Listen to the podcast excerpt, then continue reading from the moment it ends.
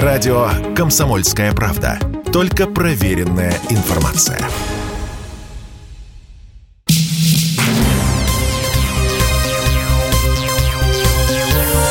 Темы дня. Да, у микрофона Владимир Варсобин. Поговорим о, о южных, о новых южных территориях. Я себя чувствую немножко э, удивленным, потому что пока, мне кажется, э, говорить о том, что дадут России новые южные территории, но рановато, это как делить шкуру неубитого медведя. Но давайте все-таки пофантазируем, что вот эти территориальные приобретения, как бы то ни было, э, могут дать России, что Россия может дать новым территориям, которые, э, опять-таки, могут появиться в составе Российской Федерации. У нас на связи Валерий Валерьевич Корнеев, экономист, доктор бизнес-администрирования, политический аналитик. Валерий Валерьевич, здравствуйте. Добрый день. И Игорь Дмитриев, э, политконсультант. Игорь, здравствуйте. Я вас часто читаю в телеграм-канале. Вы у меня один из любимых авторов. Здравствуйте, Дмитрий. Игорь. Здравствуйте, Игорь. Да. А, Добрый вечер. А, ну, начнем с Валерия Валерьевича.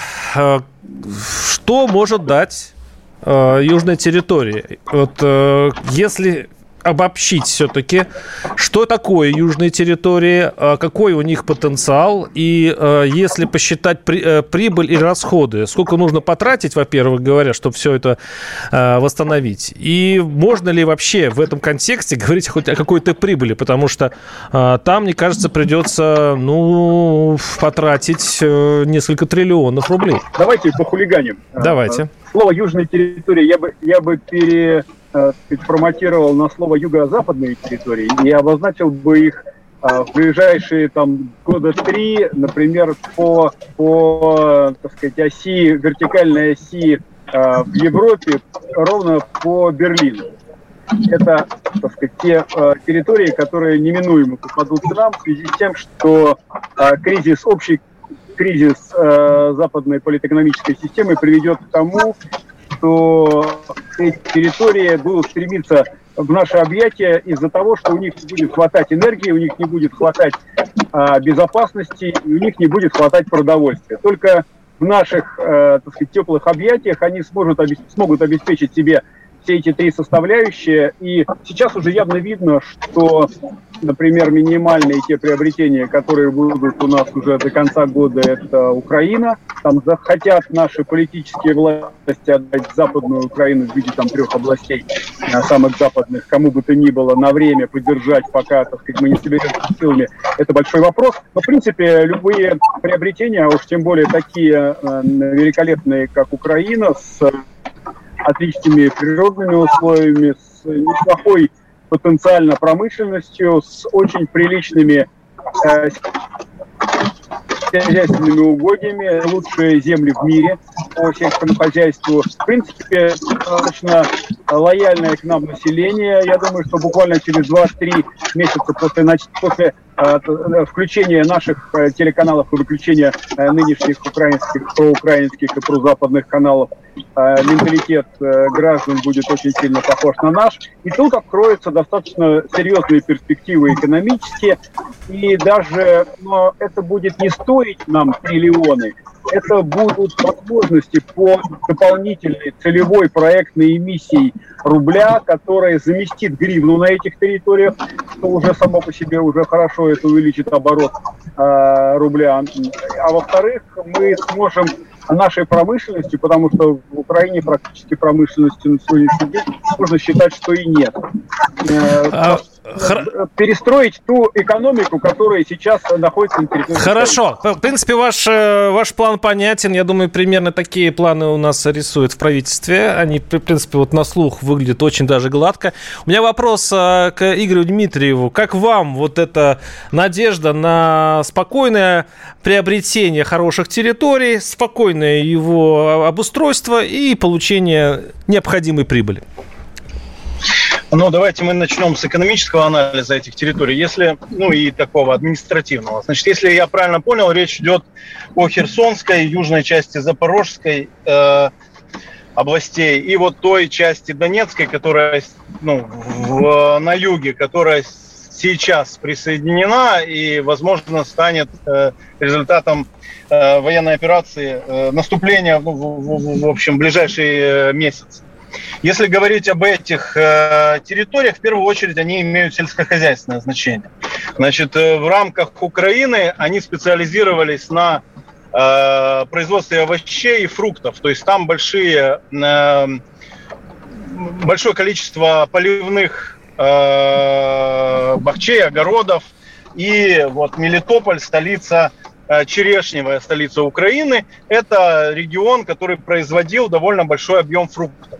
Конечно, после того, как Крым отделился от Украины, производители, которые ориентировались на российский э, рынок и на Крым, как такую туристическую, э, значит, важную зону, они вынуждены были переориентироваться на внутренний и на европейский рынок, если у них была такая возможность. Сейчас задача состоит в том, чтобы наладить четкие логистические и административные такие цепочки, чтобы этот поток товаров направить на территорию Российской Федерации, ну, в центральную Россию, там, Москву и в тот же Крым. Пока, а, значит, это идет довольно тяжело, оно упирается в большое количество а, административных и бюрократических проволочек. И это намного более серьезная проблема, чем включение там телеканалов или там еще какая-то ну, такая, значит, э, информационная работа. Э, дело в том, что это упирается не только в работу границы там, или э, какие-то нормативные акты, которые не позволяют перевозчикам из Украины выезжать на территорию Российской Федерации, но и тем, что до сих пор контролируется территория ну, военными администрациями. Это как бы дополнительные сложности э, задает. Кроме того, ну, необходимо для того, чтобы запустить этот процесс и в следующем году получить следующий урожай, особенно учитывая то, что мы планируем там какой-то продовольственный кризис в мире, и ценность этой продукции возрастет многократно, мы, значит, должны убедить производителей в стабильности и э, как бы безопасности вложений. А, значит, необходимо навести правовой порядок на этой территории. Это принципиальный вопрос. Значит, э, производитель должен понимать, что каждая вложенная уже не гривна, а рубль сейчас выльется в конкретный э, прибыль, в конкретную там выручку в следующем году. Значит, это тема для отдельного разговора, но работу правоохранительных органов и саму правовую, правовую систему нужно уже сейчас, ну, вернее, нужно было уже вчера два месяца назад значит, внедрять.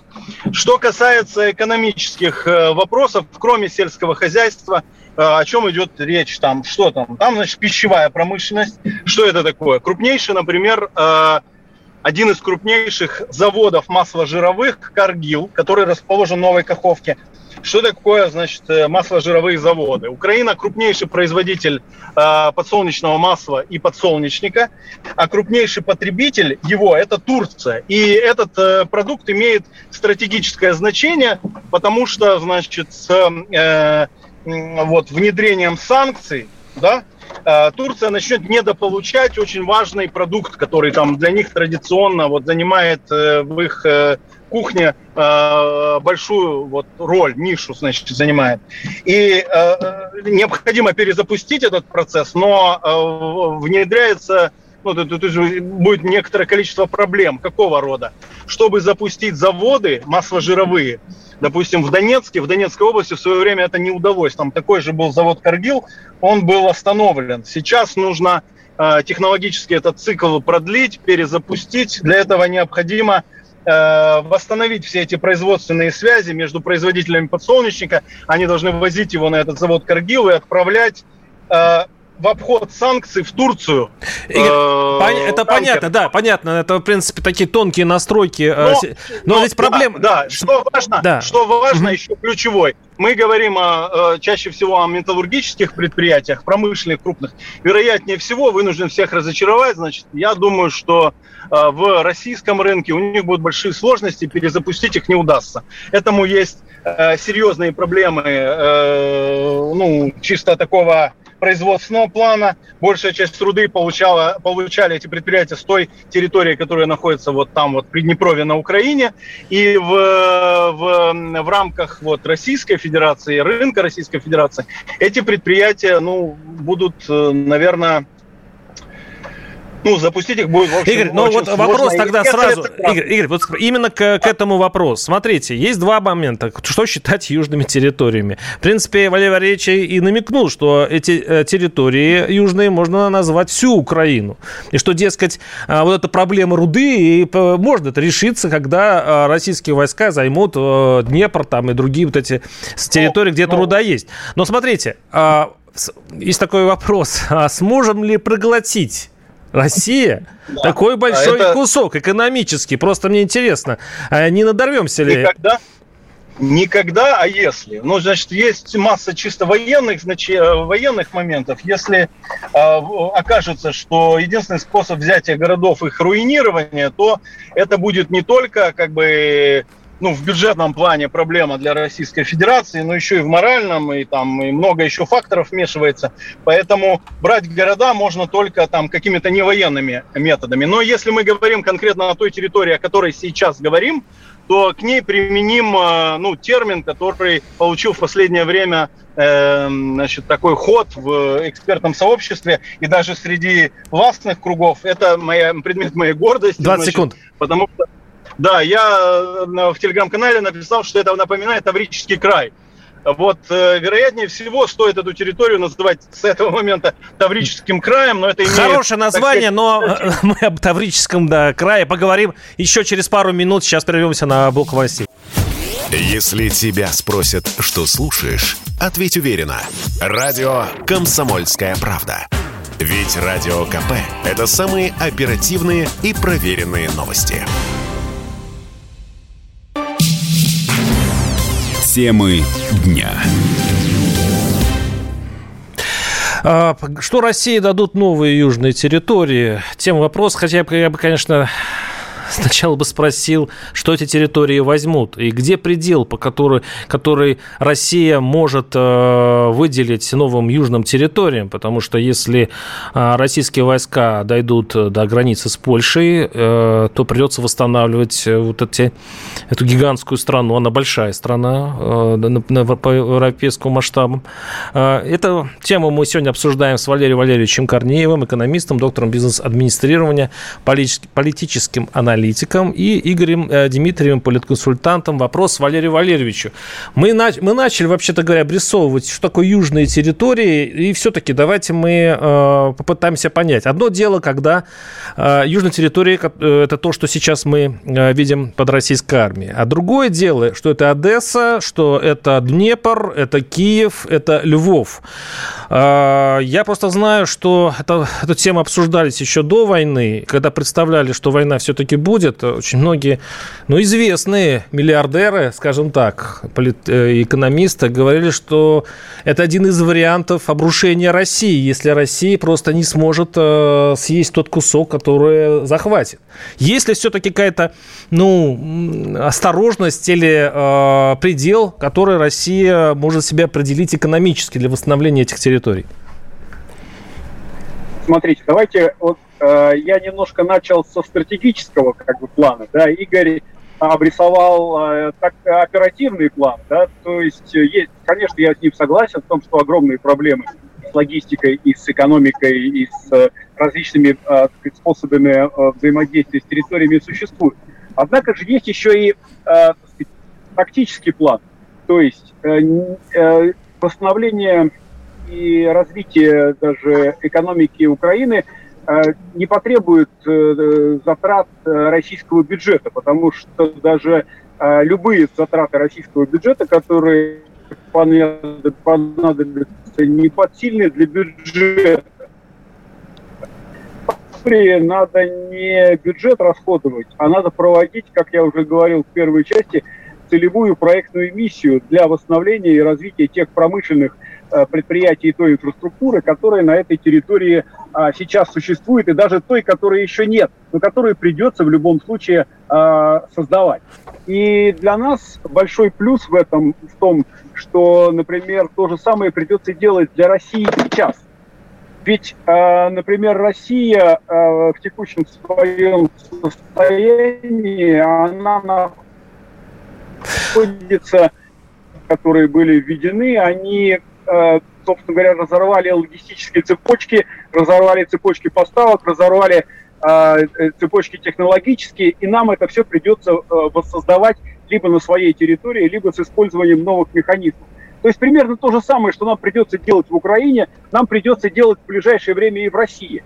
Единственным способом это сделать, это, собственно говоря, найти те а, пробелы в э, цепочках поставок. Цепочках но подождите, но сначала нужно вернуть туда людей. Подождите, вы, э, вы будете создавать промышленность э, без работников, потому что надо восстанавливать Мариуполь, надо восстанавливать э, разрушенные города, деревни, надо встроить, надо вкладывать деньги. Это, вы говорите, без, э, бюджетные средства не потребуются. Да там будут колоссальные средства. Мне кажется, э, Бюджетные... деваться оттуда некуда. Надо возвращать жизнь мы туда. Путаем, мы путаем бюджетные средства и средства, необходимые для инвестиций. Бюджетные средства там понадобятся для выплаты социальных, для социальных выплат, да, то есть пенсии, э, зарплаты бюджетникам э, и то, что с этим связано. А для того, чтобы восстанавливать и развивать промышленность, для того, чтобы восстанавливать сами города, восстанавливать инфраструктуру, единственным способом восстановления э, все, всего то, что я э, сейчас изложил, это является целевая проектная эмиссия. Тем более, что и теоретически и практически... То есть печатание денег. Э, основания... Печатание, давайте ну, по попроще, ну, да, ну, вот смотрите, денег. вот смотрите, угу. вот смотрите, вот смотрите, на этой территории жило или сейчас живет там примерно там от, по разным оценкам от 25 до 40 миллионов человек. Они все пользуются гривной. Для того, чтобы заместить оборот гривны оборотом рубля, как минимум придется напечатать адекватное количество рублей. И если это адекватное количество рублей, а, с одной стороны, направить на выплаты через бюджет в виде а, выплат пенсионных, в виде выплат бюджетникам, заработной платы и так далее, а с другой стороны, а, эмиссию направить на создание и реконструкцию промышленных предприятий и восстановление инфраструктуры, таким образом мы замкнем экономический круг, который, собственно говоря, поможет нам а, не класть такой огромные нагрузки на российский бюджет, тем более, что... А не получим, ли мы, а не получим ли мы инфляцию? Причем такую генерализированную Смотрите, инфляцию а как, на всей а стране. а, как, а, как она, а как она может получиться инфляция, когда, ну, во-первых, надо четко балансировать это все, а во-вторых, э, для этого существуют экономические расчеты, а во-вторых, как вы понимаете, для того, чтобы э, заместить ту гривну, которая ходит на этой территории, все равно же придется печатать рубли. Как там же люди потребляют товары, там люди производят товары, и эти производство и потребление этих товаров замыкается само на себя. В, и в... поэтому там инфляция не может... Ваша точка зрения, Игорь если, Дмитриев... Если вы правильно, да. если вы правильно, если вы правильно э, расчеты проведете и правильно сделаете... Если да, если да, согласен. Игорь Дмитриев, консультант, вашего мнения. Валерий прав, Валерий прав в чем? Что если мы э, вспомним опыт э, вот этого восьмилетнего ужаса ДНР и ЛНР, когда, значит, после их э, сомнительного вот этого подвешенного статуса они превратились э, в серую зону, и разорва, были разорваны там технологические вот эти цепочки производственные, и по итогу закрылась большая часть предприятий, туда действительно эти территории повисли на российском бюджете. И э, как бы этому, кроме ну, чисто вот моральных и социально-экономических проблем, финансовые, э, финансовыми проблемами чревата была ситуация.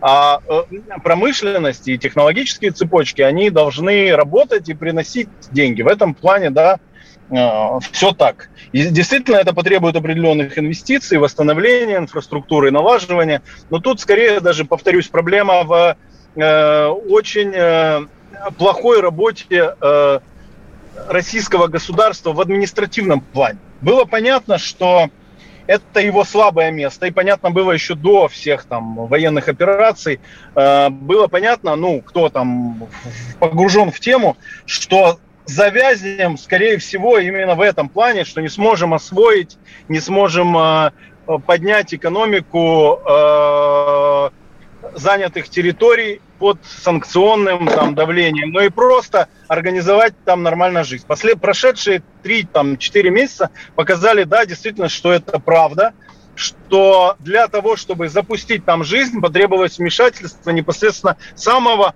высокого уровня российской бюрократии. Прямо из Москвы целой делегации во главе с Хуснулиным и Кириенко летали туда, чтобы разобраться, почему там дело стоит и не запускаются нормальные То есть ручное, ручное управление, наше любимое русское ручное да, управление, да. Угу ручное управление, ну ладно, там в 17 веке это ручное управление можно было принять, там бояре, там сокольничьи, бороды там и так далее. Но бороды давно уже отрезали, оборвали, там э, кафтаны перестали носить, а ручное управление до сих пор работает. В 21 веке, значит, летать из Москвы для того, чтобы запустить там работу аптек в Мелитополе, согласитесь, это, ну, это стыдно.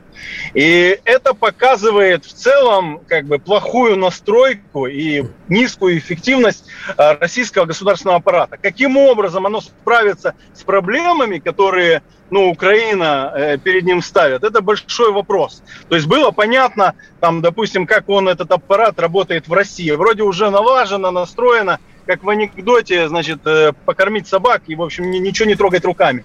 А э, когда речь идет о новых территориях, где нужно что-то там, там интегрировать, что-то перезапустить, какую-то проявить инициативу, творческую работу, тогда уже как бы во всей красе проявляются э, негативные стороны э, российского управления. И это очень большая проблема. Вот вы как бы еще одну отрасль хотел бы упомянуть. Например, значит, э, там очень много портов. Портов и на Азовском побережье, на Черноморском побережье и в Днепре. Все эти работы этих портов будут упираться в санкционные, понятное дело, там всякие сложности, в там, статус неясный юридический, международный статус, в то, как будут связаны перевозчики с производителями, как эти логистические цепочки будут налажены. И я думаю, это будет очень большая проблема. И действительно, она может повиснуть серьезным таким грузом на российском бюджете. Но все это зависит, повторюсь, не от, не, собственно, самих финансистов, которые там куда-то не туда будут эти деньги переводить и должны были экономить, а в том, что государственный аппарат не сможет перезапустить нормальную работу э, промышленного и сельскохозяйственного блока на этих территориях. Вот это самый большой вызов. И что касается как бы вот таких там амбициозных идей по поводу остальной Украины, это тоже самая большая проблема. То есть российский госаппарат уже сейчас как бы с напряжением всех сил в ручном управлении занимается территорией вот этих вот, э, значит, полутора областей, там, э, Херсонской и Запорожской. А представим себе, что таких областей будет 15. Вы представляете себе, в какой коллапс впадет, впадет вот эта вот, значит, э, хромая там едва работающая машина административного управления. Ну да, это у нас, в принципе, э, неосвоенных территорий много, и, в общем-то, примеров, что государственный аппарат и собственной территории пока не, особо привел к процветанию. Но поговорим и об этом, потому что у нас еще э, есть полчаса для разговора, а сейчас у нас будет небольшое время для новостей и рекламы. Оставайтесь с нами. Если тебя спросят, что слушаешь, Ответь уверенно. Радио «Комсомольская правда». Ведь Радио КП – это истории и сюжеты о людях, которые обсуждает весь мир.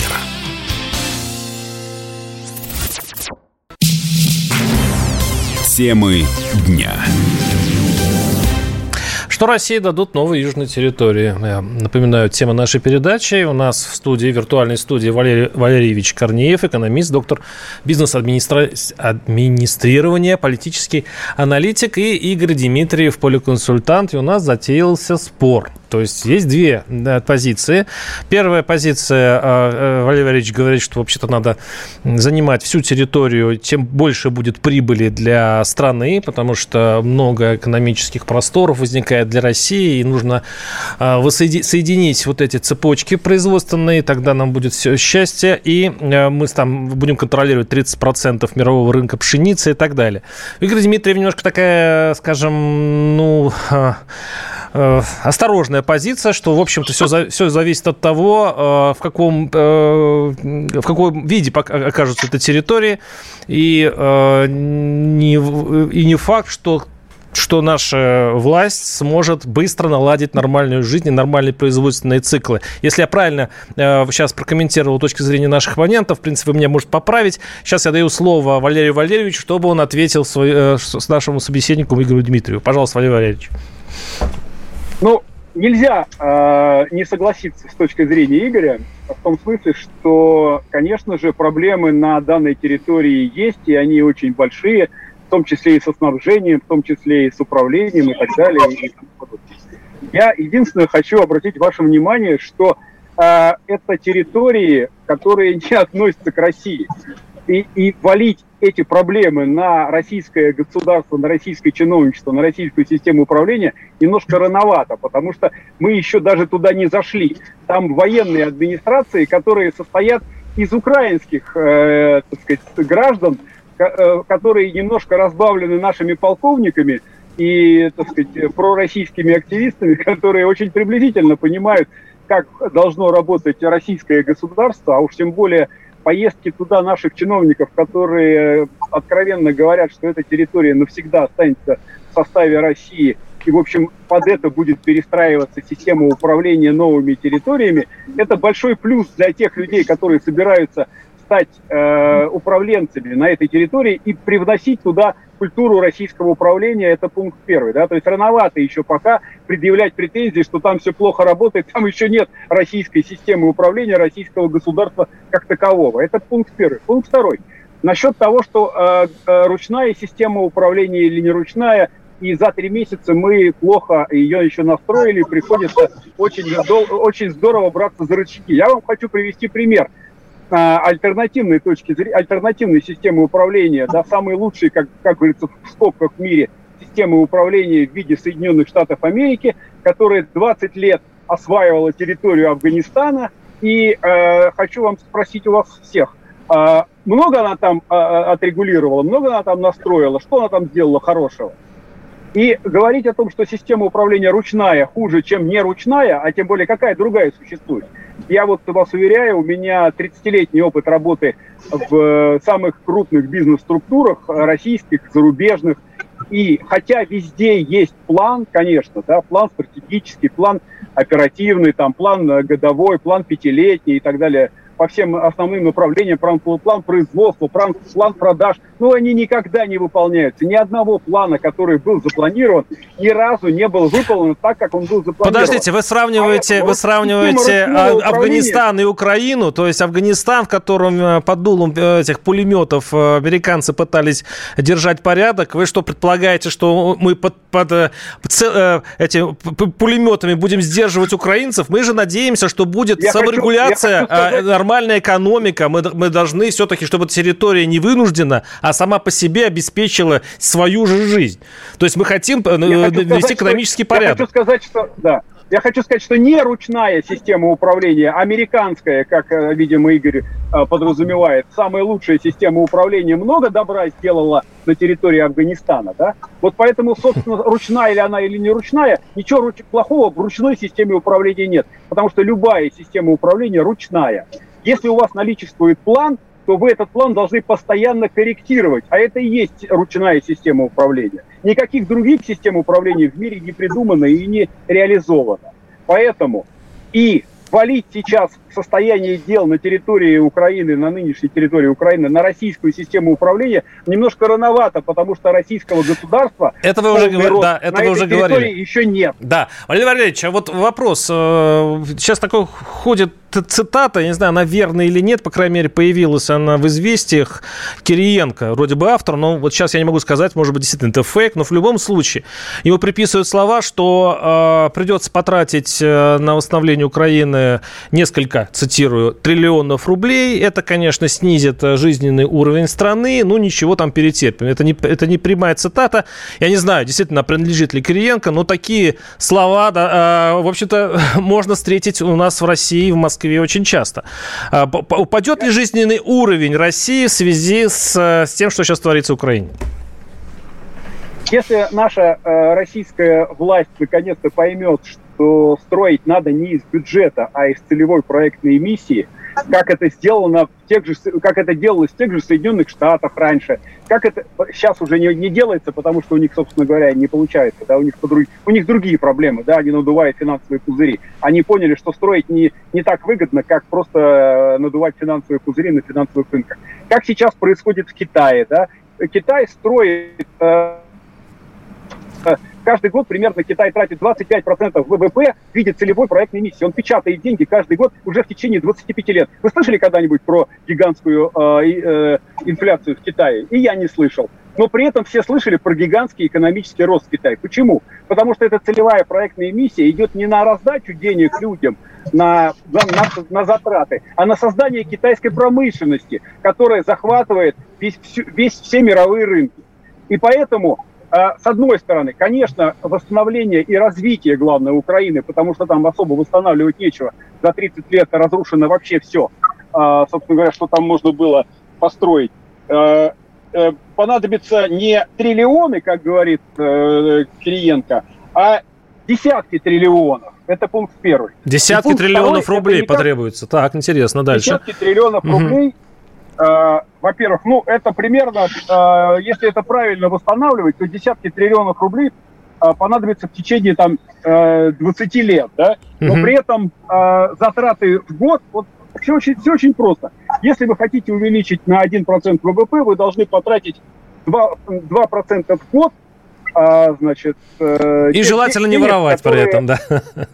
А, ну, не воровать у нас и вообще никогда в мире не получалось. Воруют даже у китайцев. До последнего времени там на стадионах расстреливали и чиновников, и бизнесменов, и так далее. Но это не сильно помогало. Конечно, контролировать надо, но говорить о том, что воровство это присуще только российским а, гражданам, чиновникам или бизнесменам, это неправильно это неправда. Воровство присуще всем. Да? Мы сейчас ну, в разной степени. Глаза, ну, давайте, да, везде воруют, но, но по-разному слушайте, воруют. Так, да. так, так воровать, как воруют в Америке и в Европе, не воруют нигде. Только сейчас на наших глазах американцы украли из американского бюджета 40 триллионов долларов. Из них, а, если достанется, а даже по официальным параметрам, 13 триллионов а, самой Украине, а я думаю, что не, доста не достанется. Остальное будет все благополучно растащено в Пентагоне и в Госдепе. Да, да, а, да, например, Ев... да. а Европа, дайте я вам скажу, а да, Европа, пожалуйста. например, сама официально говорит, что из только из европейских фондов, целевых бюджетных европейских фондов, каждый год воруется 200 миллиардов евро, понимаете? И они ничего с этим сделать не могут. Потому что семейственность, потому что клановость, потому что... Да, э, и они нам запрещают ковыряться в носу. А, дайте, да, все-таки дадим слово Игорю Дмитриеву. Дмитриеву, пожалуйста, Игорь. Ну, вопрос все-таки связан с Россией. А, как мы почувствуем это все? Как мы почувствуем восстановление Украины? На, с нашей помощью, а... естественно. А, ну, пока, значит, пока новость. Э, власть освобожденных территории Херсонской и Запорожской областей рассматривает вопрос конфискации имущества и активов украинских олигархов, которые спонсируют, цитирую, нацистов на Украине. Э, кроме того, Херсонская область начала экспорт зерновых в Россию. Э, есть э, место, куда складывать новый урожай, хотя, конечно, очень много зерна находится здесь. Сейчас частично люди вывозят. Кстати, то самое зерно, которое украинские власти считают, что Россия ворует. Э, наши говорят, что нет, просто торгуют. Вообще говоря, с поставкой с этих территорий зерна я прогнозирую проблемы, потому что кто как будет рассматривать вот этот импорт. Кроме того, вслед за Херсон Херсонской областью в Запорожье обнуляют кредиты жителей перед украинскими банками. А, представитель э, области Владимир Рогов заявил, что жителям региона не нужно будет выплачивать кредиты перед банками Украины. Да, отличный случай. Все долги будут обнулены, также отметил, что в регионе уже решили проблемы с коммунальными задолженностями населения. То есть, другими словами, все, все кто... На самом деле, конечно, люди там натерпелись, натерпелись э, многое, да, то есть они много видели, они много намучились, но, по крайней мере, им теперь можно не платить э, долги украинским банкам, а, и, ну и коммуналку. Ну, честно говоря, там коммуналка с разрушенными домами, ну, там что платить. Да. Какая, как говорится, какой конфликт, такие новости. Так, э, ну еще тут добавляет э, глава администрации региона Владимир Рогов, что э, по такие грабительские проценты украинскими, значит, не, не надо платить украинским банкам, и все кредиты обнулят. Э, мы сейчас прервемся на пару минут и, конечно, услышим, все-таки услышим Дмитриева, он сейчас на связи и снова будет в эфире. Радио «Комсомольская правда». Никаких фейков, только правда. Темы дня. Игорь Дмитриев, консультант, у нас сейчас на связи. Валерий Валерьевич Корнеев, экономист, доктор бизнес-администрирования, политический аналитик. А вот по поводу темы, если бы 10 лет назад мне кто-то сказал, что я буду вести передачу с темой, что России дадут новые южные территории, и мы будем обсуждать присоединение части соседней страны, э, и причем экономические его последствия, ну, я бы покрутил просто у виска, ну, просто я подумал, что я уснул. Ну, нет, все продолжается. Мы видео, я веду эту передачу. И э, сейчас у нас на связи э, потерявшийся в, в, в эфире Игорь Дмитриев. Э, вопрос, повторяю, все-таки почувствует ли э, российский обыватель, российский обычный житель э, вот это восстановление украинских, уже бывших, видимо, украинских территорий? Ну, я как бы, мне, в общем, к вопросу добавить, э, вернее, к ответу то своему предыдущему нечего. А, действительно, с, текущим уровнем управления а, устроены те территории совершенно не так, как мой оппонент говорит. Там не, а, не из местных составленные администрации. Ну, в смысле, мы не будем вдаваться в эти детали, но, в общем, претензии, претензии к э, административному аппарату российскому есть. И претензии в основном к неспособности прогнозировать контролировать ситуации и решать их до того, как они перейдут в критическую Игорь, фазу. вопрос-то в другом. Оказалось, что... Да, Игорь, друг... вопрос-то да. другой все-таки. Но давайте все-таки... Любые, по... да. любые, любые проблемы эта система управления будет заливать деньгами. И действительно, в этом случае это может оказаться для бюджета довольно серьезным вызовом, я думаю. Но и заливать деньгами нельзя, а э, необходимо перезапускать экономику э, в э, занятых территориях. Перезапускать, возможно, гибко, возможно, что-то там не получится. Где-то э, создавать иные производственные цепочки, где-то находить решения, варианты обойти санкционное давление.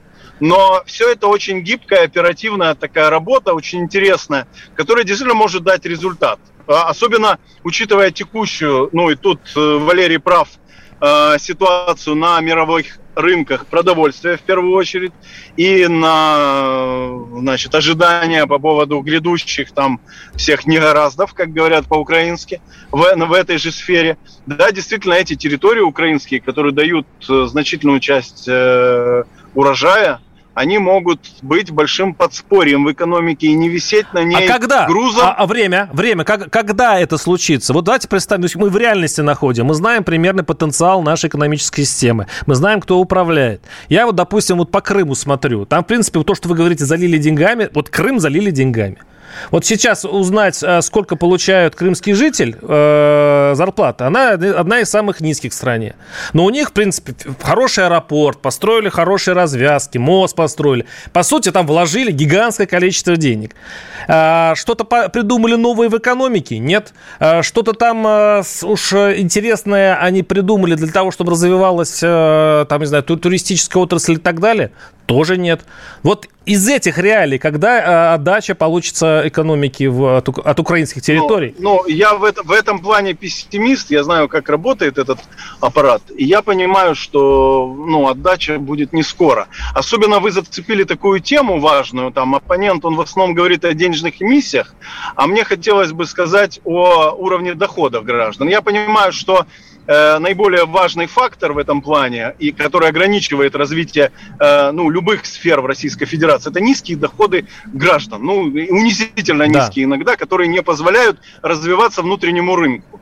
И э, вы понимаете, Украина, она в этом смысле была ну, антиподом Э, России, хотя там очень в целом небольшой ВВП, но э, и совсем ужасные все эти проблемы с инфраструктурой, с э, э, государственной экономической политикой, там, строительством каких-то объектов серьезных, централизованным от имени. Но малый бизнес, малый, средний, там довольно активно, бурно развивался, даже в последние годы.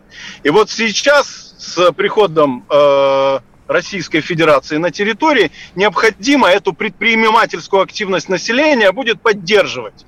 Я не уверен, что к этому готовы ну вот, э, правовая база в Российской Федерации, готовы управленцы российские. Таким, э, ну, как бы легкими движениями поддерживать работу а что мешает? малого и среднего бизнеса. А чем мы отличаемся? Что мешает нашей системе принять э, предприимчивых украинцев? Но в целом в российской системе э, малый и средний бизнес это такая, как бы так сказать, э, приемная дочь, которая э, нелюбимая, которую терпят, но э, при случае там куда-то запрут в чулане. И это какой-то фактор нестабильности, который, может, вызывает раздражение у э, властных фигур, которые там э, требует чего-то постоянно, шум с ним связан дополнительный.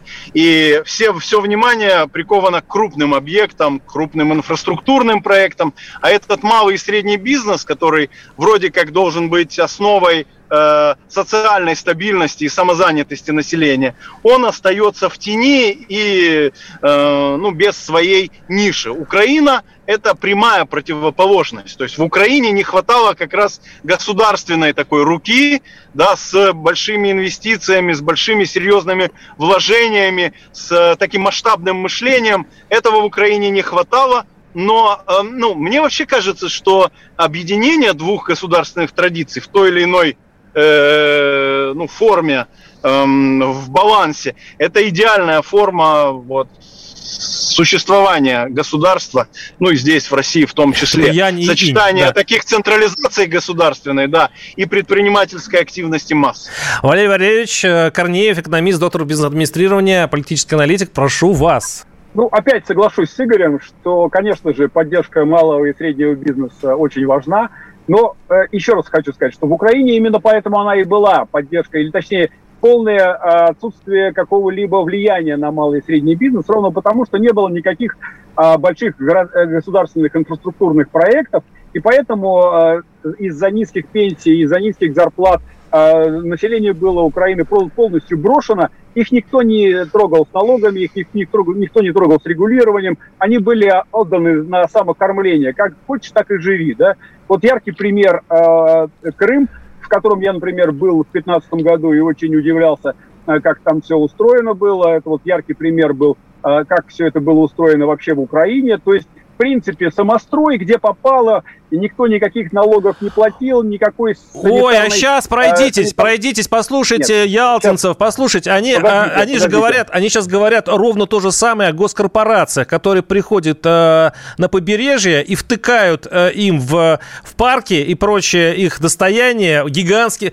Самострой, это не, теперь оказывается не самая большая проблема. Самая большая проблема, когда твой Но кусок этом... э, какой-нибудь э, татарский предприниматель обнаружил, и он туда-то просто входит э, с миллиардом но при этом, без сомнения, проблемы есть всегда, но при этом платятся бюджетникам достаточно приличные зарплаты. В Украине наоборот, никому ничего не платят, но при этом ты можешь делать все, что хочешь. Нет, Поэтому не надо платят, совместить... не платят приличные подождите, зарплаты бюджетникам. Подождите, подождите, совместим, так сказать, и ту, и другую систему, да, то есть, с одной стороны, а, конечно, самозанятые и малые предприниматели должны работать и содержать не только себя, но и некоторых людей, которые на них работают, но при этом они должны быть встроены в общую, город, э, в общую государственную систему. И налоги платить они должны, хоть какие-то, да, и исполнять определенные э, сказать, нормативные акты, э, хотя бы по санитарной эпидемиологии там, и всему остальному. Да.